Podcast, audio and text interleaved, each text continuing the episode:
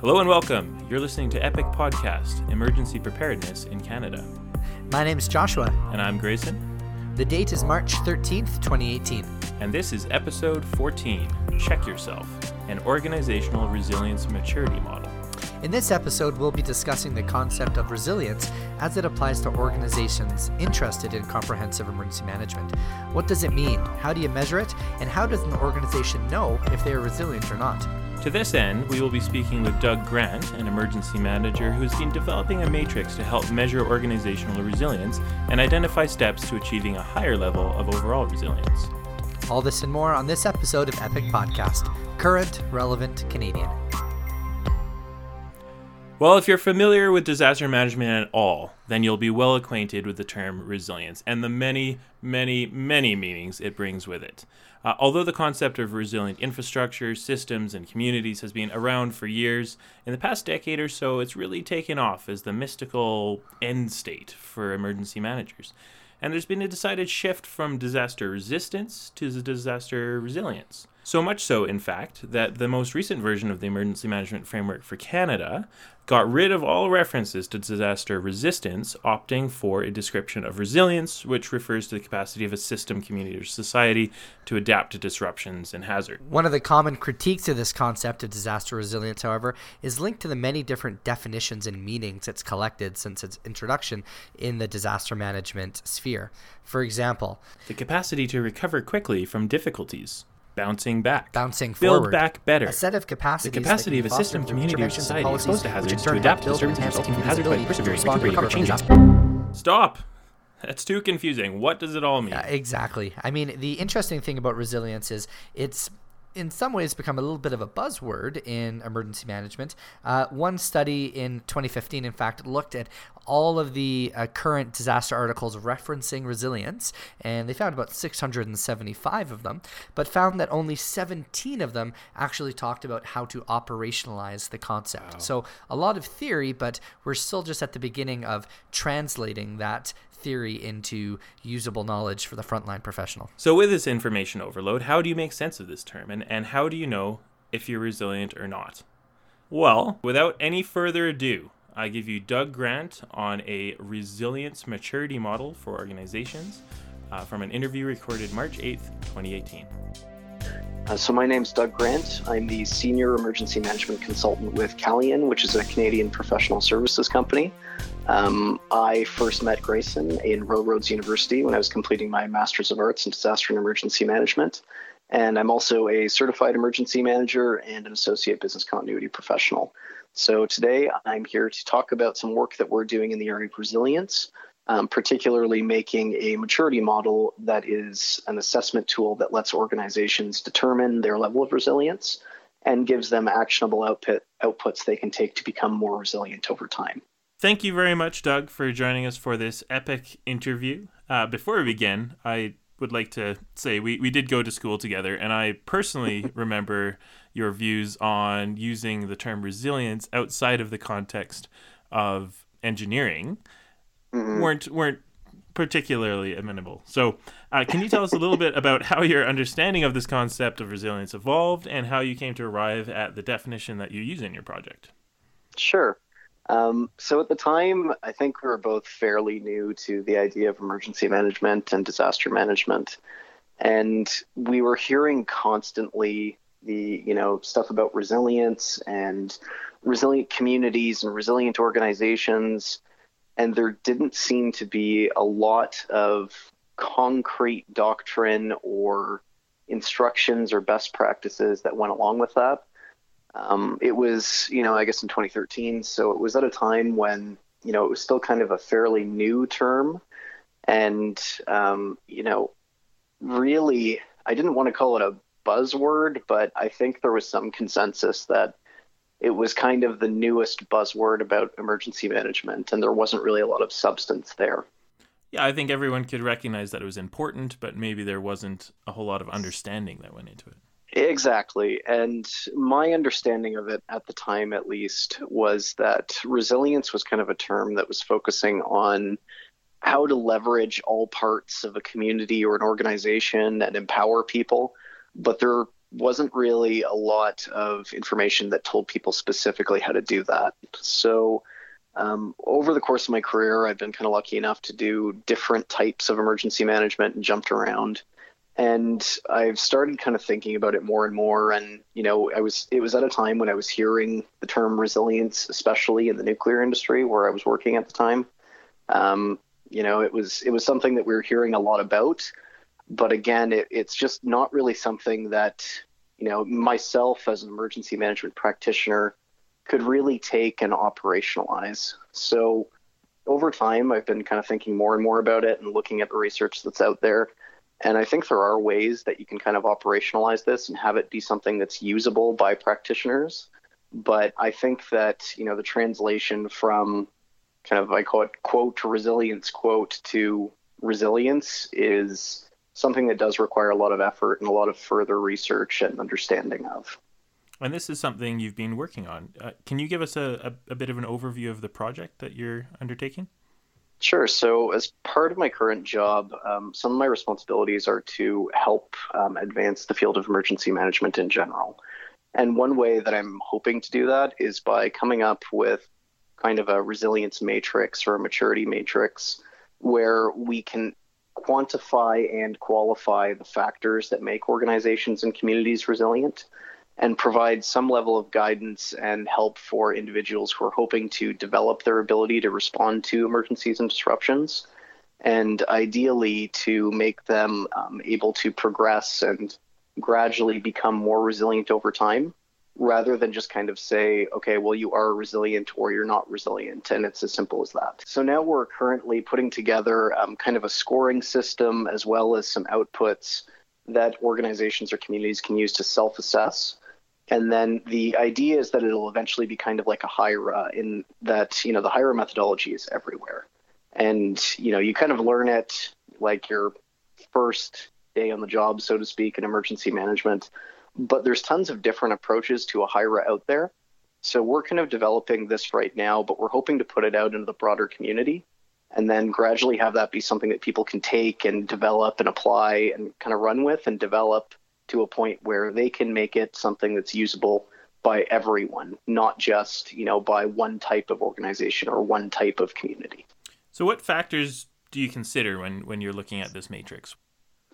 So I kind of took the approach that for the most part, regardless of what type of organization you are, you probably need most of the same characteristics to be able to respond to a hazard effectively. So for me, I would say that that is six different areas. The first one is kind of governance and program management. The second would be the documentation associated with the program, so the plans you have in place, or like a HIRA or mutual aid agreements. Um, the third would be communications, both internal and external. Um, the fourth would be training, exercises, and evaluation. The fifth would be kind of incident management or like incident command and the actual response functions within the organization. And the final one would be tools and resources, and that could be anything from kind of tactical response equipment to you know situational awareness software, command and control tools, or all that kind of stuff. Okay, so let's start with governance. What do you look at, and what makes up a resilient governance structure? So, to develop these, we looked at a lot of different sources that are considered kind of best practices in different areas of disaster management. So not just things like a CSA standard, but also, you know, British Standards Institute, documentation associated with business continuity and risk management and crisis communications. And overall, most of them agree that you need to have somebody in the organization who's the champion or somebody who can get the required resources in place and the attention for an effective emergency management program. So for governance, we're kind of taking the idea that you really need to have somebody in place for that. Um, you need to have a culture of risk management because, regardless of how good your organization is, if they don't have a good risk management system and they're taking major like risks that they can't really respond to realistically, it's not really going to matter how good the program is. Um, you're going to need staff capacity, and maybe that's not you know a, a hundred full-time staff members, but regardless of what your situation is, you need to have sufficient staff members who have the time and attention to focus on your emergency management system in relation to the kind of hazards and risks that you are faced with on a daily basis. Um, the next I would say is probably just budget and project management. Um, I've seen many times when organizations have very smart, knowledgeable people in those kind of positions, but they just don't have the right kind of resources and they don't have the funding to make a lot of difference. And then the final one I would say would probably be um, following the right standards and legislation. So again, I mean, it's most organizations are primarily concerned with being compliant to the regulatory aspects. But if you have an organization that is primarily meeting those, but also going beyond that and looking at other standards out there, I think that is a major component of governance as well. Are there any common mistakes that you see in different organizations' approach to governance that might be a barrier to resilience? Um, a while ago, you had uh, Jack Lindsay on your program, who uh, I've talked to quite a bit, and he said that I think the quote was uh, the biggest risk to emergency management or the biggest challenge is senior management. and I think that in a lot of organizations, there is some truth to that.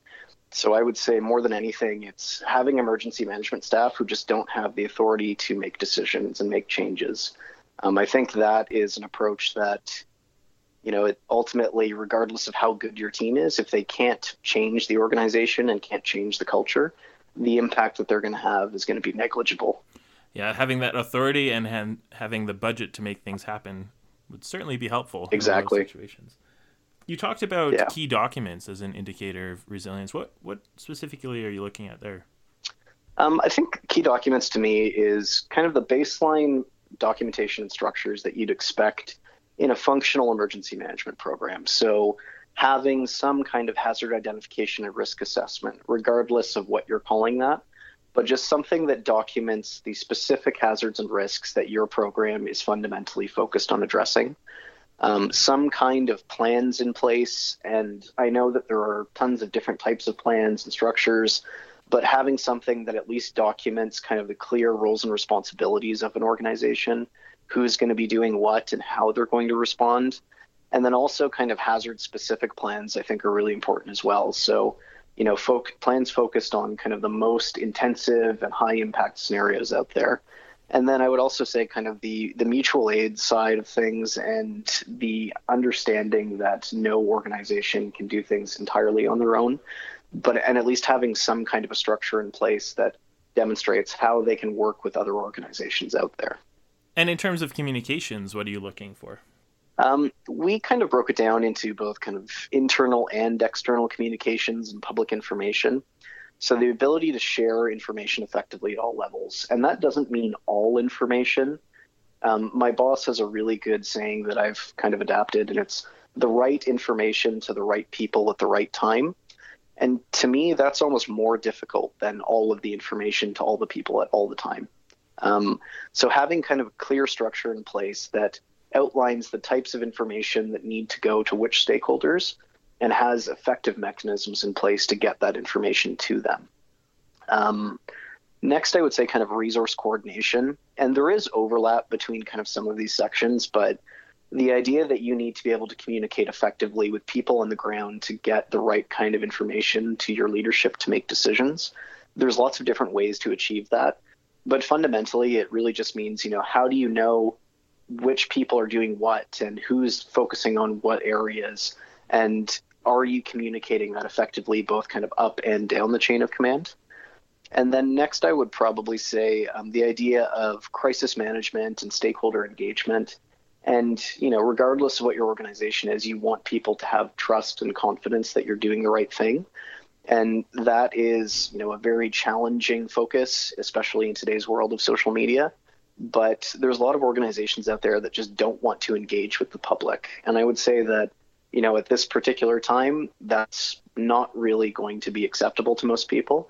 And if you don't do something to engage with the public or engage with the community, you know, ultimately that's going to turn against you, regardless of, you know, even if you aren't particularly sophisticated in that area. So, so far we've talked about governance, key documents, and communications. Uh, and those all seem to be things that would be specific to the organizational structure uh, and not necessarily st- specific to how they manage emergencies. And when we're talking about resilience, mm-hmm. it's it's hard to talk about it without mentioning flexibility. And in these sort of right. constructs, how would you manage or measure flexibility of an organization? So you're right, and I think there are kind of two folds to this or two parts to this. The first is that your organization, regardless of what it is, needs to have the underlying characteristics that allow it to function effectively. And those are often things that you figure out when an emergency is not happening. You know, it's kind of the day to day structure and management systems in place that will ultimately contribute to whether or not you are able to respond to an emergency. And the second one is kind of the actual, you know, emergency management. Things have gone wrong. We need to react specifically to this and those kind of systems. So, in terms of how you measure kind of flexibility and empowerment, I think that there are metrics and kind of both sides of that that you can look at. The first I would say is um, Dr. Uh, from the conference board recently said that the opposite of resilience is rigidity. And I think there's a lot of truth to that. So having kind of an emergency structure in place that is not just bound to, you know, completely rigid procedures and policies, I think it's important to have documentation that outlines in broad strokes how an organization is supposed to respond. But I've always been very much against the idea that you need to proceduralize every kind of action people will take because to me that's so rigid that it's not going to allow you to respond effectively. But I think that you need to have a structure that supports employees and supports responders to respond to things based on their own judgment and what they're seeing. And I think that it's really important to make sure that if people are doing things in good faith and are taking actions based on what they think is going to be the best way to address a situation given what they're seeing, being supportive of that to me is a good indicator of resilience. You know, having people terrified to make the wrong decision because they're afraid they're going to be penalized is a level of rigidity that I think is the opposite of resilience. I really like that. I like how you equate flexibility with empowering people because inherently systems and processes are usually not flexible while it's the people that are flexible and can have creative thinking so i like how you built that that right. in there um, the second part of your your matrix seems to deal with that emergency response and when an emergency ap- uh, actually happens. Uh, can you take us through some of the training, exercise, and evaluation measurements that you have? Sure. Um, so training and exercises and evaluations are something that I've seen a lot of, both because of the nature of my current job and just because of the fact that I have spent a lot of time in organizations like critical infrastructure and nuclear, where they're required to have really big exercises. You know, like there's not a lot of organizations out there that are required to have a comprehensive full scale exercise on a you know very described basis. So i've seen enough kind of exercise events at different levels that i think at this point i have a pretty good understanding of what makes an effective exercise and what makes effective training and the ways that and uh, what makes an effective evaluation process as well. So the first thing I would say is kind of exercise program management. And it's similar to those kind of program structures we talked about earlier, but it's the the kind of documentation or the plans in place that say these are the types of organizational exercises we're going to be doing. This is what separates one from another. You know, this is our definition of a drill versus a functional exercise. You know, these are the kind of um, exercises that we need to have at these kind of intervals and something that just really has a solid roadmap in place for how and when and why organizations are going to be doing certain exercises. Um, the next I would say is kind of role specific training. And, you know, obviously organizations have tons of different training in place, but for some reason, a lot of organizations out there don't provide their emergency staff members with the level of advanced training that you would kind of expect. So, you know, I think it's important for everybody to have a good understanding of what to do if there's a fire and the fire alarm goes off. But I think that if your community organization has, you know, a hazard and risk profile that requires a strong emergency management program, I don't think it's really acceptable to just say that, oh yeah, we have all these EOC staff members and they're just going to learn by doing things and we're going to hope for the best. You know, I think at that point you really need to start establishing specific role training for everybody who is going to have an active role in an emergency. Um, the next I would say was kind of exercise control and the ability to actually track whether an exercise is doing what you want it to do. So it's pretty common right now to see the kind of clipboard approach where there's a guy walking around in an exercise and kind of taking notes and saying, yeah, this looks good to me. But it's fairly rare to see organizations do exercises where there's actually, you know, a formal monitoring and evaluation process where people are saying, okay, these are the specific ep- exercise objectives that we're trying to meet. And how are we going to be monitoring that? How do we actually know whether or not people have achieved their objectives? That's something that takes a lot of time and energy. And I think it is critical to running good exercises because to me, it's it doesn't make sense to spend a lot of money and you know take up this huge amount of time to plan a full scale exercise without having a really in-depth evaluation process to make sure that you achieved what you were trying to achieve. Um, and the last one, to me, would be the after-action review and corrective action process. So, you know, again, there's kind of that difference between lessons learned and lessons identified. I think we all can identify lessons that we, you know, want to take away from exercises and real events. But to me, learning them and actually implementing changes based on that is something that you know is really not as common right now. And uh, you know, Grayson, as as you're currently a reservist, and I used to be a reservist, the example that I can kind of give is like after every exercise, we do an after action review, and it's always like the same points that come up. It's like, oh, we need to work on our communications. Oh, we need to, you know, work on our, um, you know, our coordination between the different sections. And the fact that those things come up, the same things all the time, you know, exercise after exercise, to me shows that we're not actually doing a great job of learning lessons. We're just kind of identifying. Yeah, I really like that idea of differentiating between lessons identified and lessons learned. As long as you don't take away my clipboard, you're saying the clipboard approach was a little bit limited, and I can understand that, but uh, I don't know what I'd do without a clipboard uh, the clipboards are still very important. No, the final two bits of your of your matrix were incident management and tools and resources. Can you tell us a bit about that? Sure. So incident management to me is, you know, the idea of an incident command system type framework.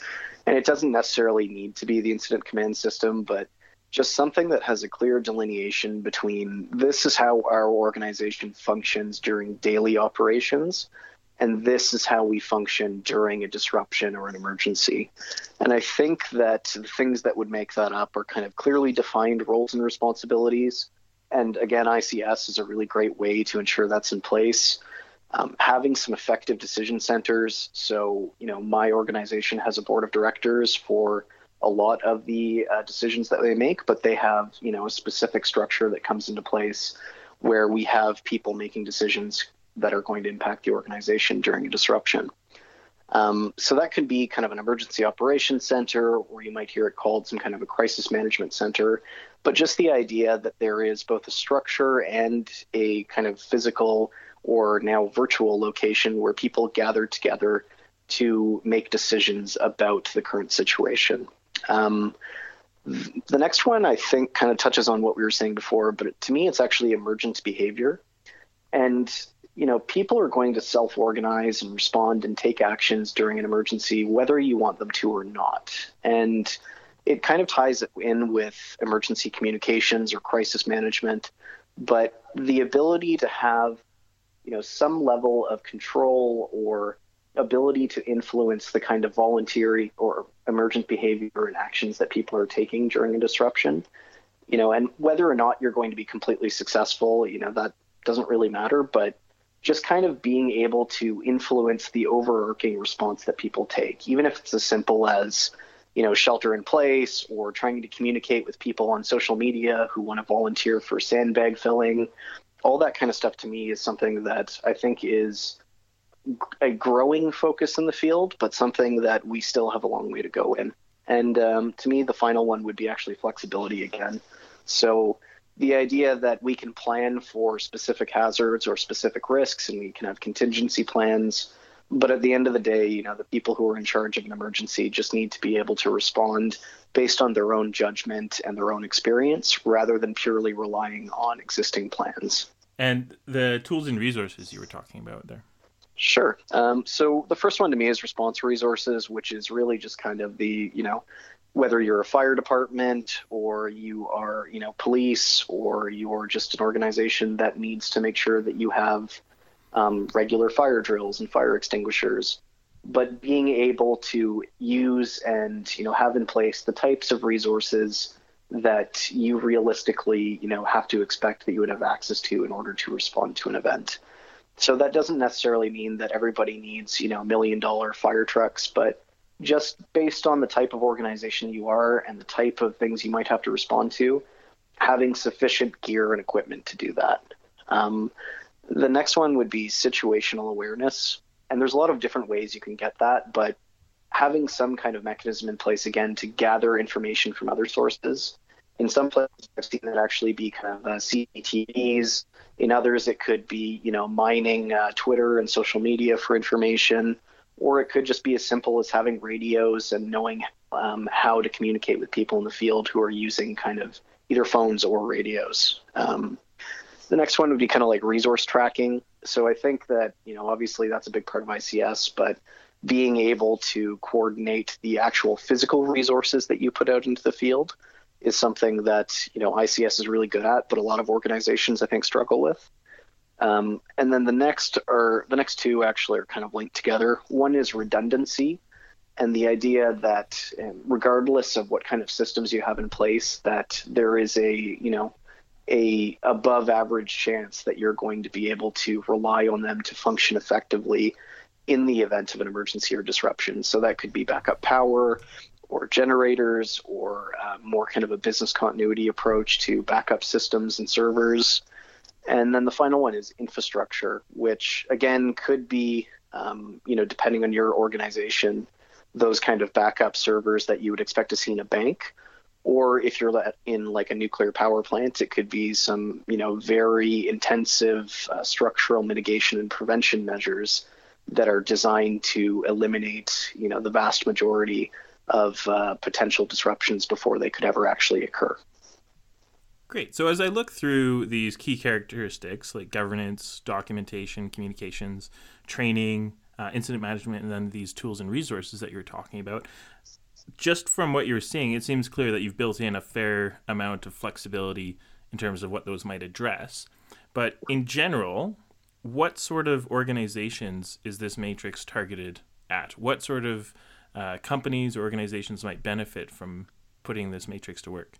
So again, you know, I I've designed this based on my own experiences, and those experiences, um, I'll be the first to admit, are for the most part one specific type of organization. It's kind of a critical infrastructure or industry with um, you know kind of mid-size in terms of number of employees. So there's a good chance it could have several hundred to over a thousand employees.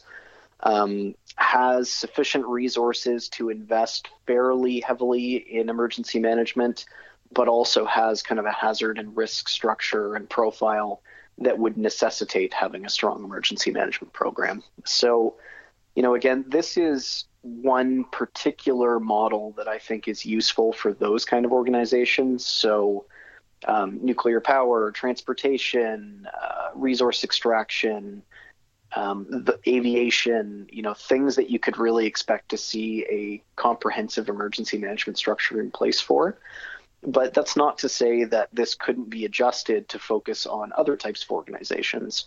And I think a challenge will this with this that you know I'm probably not going to solve, but I hope that others could solve is how do you make this model applicable both to you know a nuclear power plant and like a small town bakery? Um, are these kind of overarching metrics that we're looking at going to be applicable to all types of organizations? and maybe it's just a matter of kind of looking at the uh, the subcomponents of each section. And I don't really know the answer to that, but I think that this is something that somebody else who does have more of a background in other types of organizations could take and still use in a way that would allow them to develop something that would be useful for their kind of focus. Yeah, I can see just through looking through through it that maybe not every category uh, matters as much to that small bakery versus the the nuclear power plant. Uh, so certainly scalability would be would be great. I'm wondering, just based on that comment though, is resilience the best outcome for any organization? Does resilience really apply to every single business or group out there? Um, I'm sure there's going to be a lot of people who disagree with me on this. And again, I'm only looking at it through the perspective of hazards. but I would say it's not. Um, you know, if being resilient to hazards to me is something that requires a lot of energy and time and investment, and in many cases, a lot of resources and financial assets as well. And I think that's something that a lot of organizations are really going to struggle with. Um, so for us, like when we were developing this maturity model or this maturity assessment, we came up with different kind of levels associated with resilience. Because to me, resilience isn't binary. You, it's not a system where you either are or are not resilient. I think there's different aspects of that. And we kind of quantified them by saying that some organizations are going to be resilient, but below that, there's different levels as well, such as like optimized or effective, or at the lower end of the spectrum, basic. And the very bottom of that is vulnerable. So, you know, vulnerability is going to be something that is uh, contextual based on the type of organization you are. But at the same time, there's not going to be a lot of organizations out there that are entirely vulnerable or entirely resilient. So, you know, maybe resilience across the board in every aspect that we just talked about is not going to be a great fit for your organization. But that being said, that doesn't mean that just because you're not resilient everywhere, that you're automatically vulnerable. You know, you could be best in the world at training and exercises and be, you know, just okay at um, your risk management culture. And, you know, that to some extent kind of balances out and you're still doing pretty good if that's the case. You know, so I don't think everywhere needs to really focus on being entirely resilient. I think that it's worthwhile to say, you know, these are the things that are in place that are stopping me from being resilient, um, you know, and assessing whether or not you can actually fix some of those problems. But as long as you have an understanding of where you are in relation to where you need to be and you're working to develop over time, I think that's probably good enough. So it, on that, is there a part two to this matrix? If you've gone through the matrix, identified your your gaps and weaknesses, is there something that this can offer in terms of correcting them? Uh, yeah, I think so. Um, so we're releasing the documentation um, associated with this shortly, and each of those areas that we talked about has kind of um, a quantification scale in it that looks at what we would consider to be, you know, a resilient organization in terms of governance and then also, you know, what is resilient um, in terms of having a champion in place. So I think champion is kind of a good example. You could say, you know, this scale says that basically the higher in an organization that your champion is, the more resilient you become. So if I'm an organization and I'm saying that my champion is, you know, a part-time employee who's responsible for emergency management and is at a level in the organization where they can't make a lot of decisions, you know, obviously that's kind of a good indication that you need to improve in that area. But by looking at some of the documentation and doctrine associated with this, we can say, oh, okay, well, if I have a champion who is at the level of a vice president, you know, that's high enough to be able to make significant change in an organization. And if I work towards that, then that will help me become more resilient. So the part two of this is really kind of taking the self assessment where you're looking at the documentation and saying, this sounds like where my organization is now, and comparing that to kind of some of the other doctrine we have in place and saying that this is what we think an organization that's resilient should be. And, you know, if that's the case, then that comes up with some pretty clear metrics and outputs and action items that you can actually follow to become more resilient over time. Where can we go to find out more? So we're going to be posting this on our website, which is www.calian.com slash em. And then as well, I'm going to be putting it out on LinkedIn and hopefully working with some organizations like IEM Canada or CRHNet and making this readily available to people in the field. So hopefully over time, you know, I came up with those specific metrics for resilience, but I'd really like to see, you know, doing a Google image search for this and seeing you know dozens of different kind of approaches and variations to this where people have taken this and made it their own and made it useful for them. Doug Grant, thank you for the work that you're doing, and thank you so much for joining us for this epic podcast. Uh, Thanks for having me. Before you go, before you go, uh, I would just like to ask a question that was asked of us in school as well. Uh, what does resilience mean to you? I would say, in broad terms, resilience to me means that an organization can leverage all of the different functions and aspects it has in place effectively during an emergency or disruption and can undertake actions in advance that allows all of those different functions to operate together smoothly so that the whole is greater than the sum of its parts. Excellent. Thank you so much. Thank you. Well, Grayson, that sounds like you guys had a really uh, interesting conversation there. Yeah, I, I really think this is a useful tool and it does begin to operationalize this concept. Uh, I saw in this model shades of ICS, so the command and control and how you respond and how you're organized. Um, and it really is a piece that's been missing in the organizational view of resilience. Yeah, and now certainly we know that uh, there's been lots of models, lots of tools developed over the years to try and gauge resiliency, um, looking at community resiliency, organizational resiliency, personal resiliency. Um, it's interesting that we're trying to quantify some of these things, and I think it's a it's a useful approach. It forces us to to try and measure, uh, you know, a very difficult phenomenon to measure. But the question always is, you know, can you really assign numerical values to these very qualitative type indicators? I agree. I think it is rather flexible, uh, but I, every time I, I see numbers assigned to something that is essentially qualitative, I get a little bit worried that this is going to be uh, a report on someone's desk that says we are 70% resilient, and that wouldn't be a, an accurate representation. So I hope the yeah, tool doesn't get misused in that way.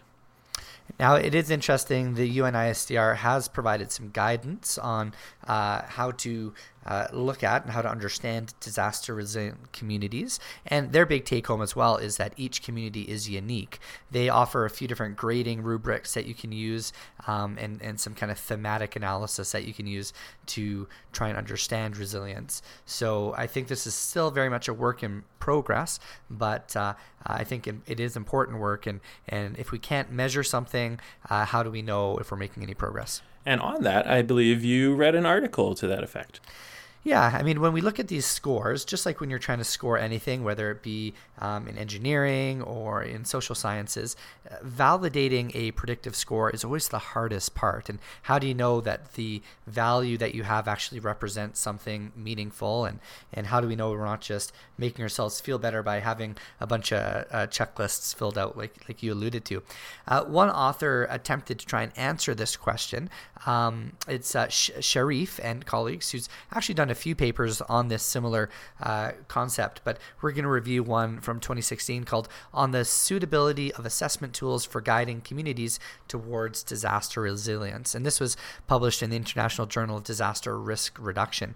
And essentially, the authors looked at 36 of these uh, resilience assessment tools and tried to grade them uh, against four key measures. And, and they really dug deep uh, into the literature to try and suss out what exactly resilience is um, and, and what the different elements are. But they kind of used four key measures looking at preparation and planning, uh, the ability to absorb an impact or absorb a shock, um, the ability to recover, and the ability then to adapt. And we know, of course, that's kind of the shift is maybe when it's not just necessarily returning to your baseline, but it's returning to what a new normal is and hopefully a better normal.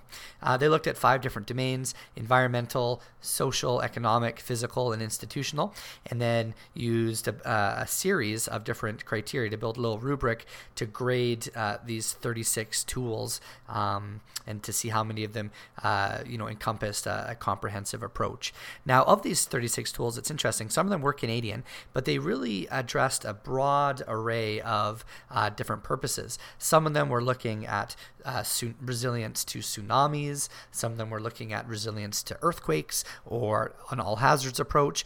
Uh, some were looked, looking at uh, local authorities and businesses. Others were looking more at communities. So I think it's a very broad group of kind of heterogeneous uh, tools, which uh, means that I think it's a, a, a a nice comprehensive way to look at these as, as a bundle. And the term they use is CDRs, community, uh, pardon me, CRAs, uh, community resilience assessments.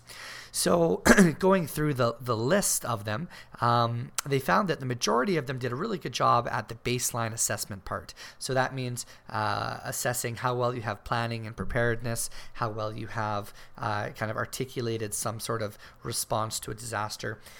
They did a, a, less better job in aggregate at looking at the dynamic parts of response, um, things like creativity, social learning, and as you guys mentioned in your in your interview, how do you know that you've actually learned a lesson, uh, moving from that lessons identified to lessons learned. Um, speed of recovery was another factor that was uh, um, evaluated. Um, the economic analysis, so savings and recovery time and budgets that were attributable to planning and absorption of shocks, and then um, also loss estimation models. So how accurately organizations can predict what a uh, an impact would be from from whatever hazard you're you're trying to um, evaluate. So, of the 36 tools uh, that were addressed, um, the average uh, overall for each category was quite low, shockingly low in terms of how many actually complied with what the authors thought were were the best tool um, or the best uh, concept to evaluate. So 37% evaluated uh, planning and preparedness. 29 talked about the ability to absorb an impact. 34% um, mentioned recovery, and uh, 31% uh, discussed or, or, addressed adaptability. Um, so overall, 33% of them were compliant with what the authors thought were the best tool. Now, there's quite a few limitations to this study. I mean, on the one hand, it's a little bit ironic that we're using um, uh, a artificially derived uh, rubric to evaluate artificially derived rubrics. and as I, uh, you know, read through this paper, it's very apparent there's many ways to quote unquote make a tool. Uh, some tools were developed just by expert consensus. Some of them were um, uh, apparently, you know, in grounded theory and, and, using the literature to kind of inform their tools. Some were uh, based from uh, focus groups and actual stakeholder consultations and various rounds of, of consultation to try and find consensus. Um, the individual paper here, it looks like was basically the, the main author who evaluated the tools um, independently and then uh, supposedly to increase the reliability, did it a second time. Um, but there was no real uh, trying attempt at multiple authors or multiple um, experts and trying to uh, find consensus. So certainly it is kind of limited. It's um, you know one person's uh, objective assessment. But interestingly, the uh, highest performing risk assessment tool was one of the tsunami uh, preparedness tools. So um, it's kind of a long acronym, but USIO TWT. It's the U.S. Indian Ocean Tsunami Warning System Program. Um, scored the highest and actually uh, addressed the majority of the domains that the authors thought were important, but even that was just a little bit over 50%, and that was one of the highest performing uh, scores. Other ones which are notable are the CART score that's uh, developed by University of Oklahoma. Um, it was in the 30% range, um, and there was others. The Canadian one, unfortunately, did not perform very well, uh, but interesting. If you read the paper, uh, you can see all the different scores and how they uh, how they graded. So, with all these programs and tools out there, and with Doug's tool not quite uh, ready to publish, where do you turn? So, we took a look at uh, a, a, program that might be useful to you from Public Safety Canada. It's called the Regional Resilience Assessment Program, and it's composed of three main tools a critical infrastructure resilience tool. So, this is an on site survey based tool that measures the resilience of a facility. So, very much a structural uh, resilience tool. Uh, the Critical Infrastructure Multimedia Tool, which is a multi platform software tool that uh, makes a, an interactive visual guide of critical infrastructure in a facility. And it uses some fancy spherical photography to do that. And the Canadian Cyber Resilience Review. So, this is an on site survey based tool that measures cybersecurity posture of an organization.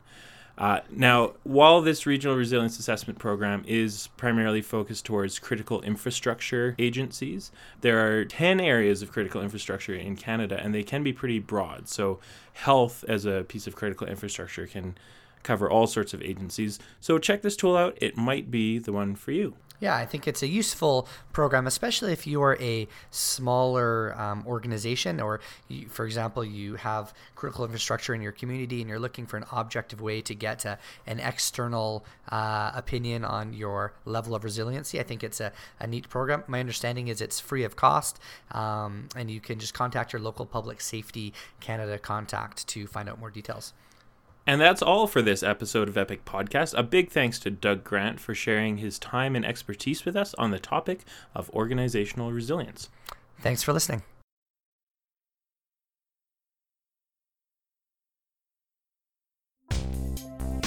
You've been listening to an Epic Podcast production, a proud partner of IAEM Canada, the International Association of Emergency Managers. As always, Epic Podcasts are designed as a supplementary educational tool for the EM professional, and the views and opinions explored during this podcast do not in any way represent the agencies or organizations that we or our guests may be a part of. For more information about the show or the people on it, visit our website at epicpodcast.ca or follow us on Twitter by searching Epic Podcast. And finally, a big thank you to all of our contributors and to you, our listeners. Please stay tuned for the next episode of Epic Podcast current, relevant, Canadian.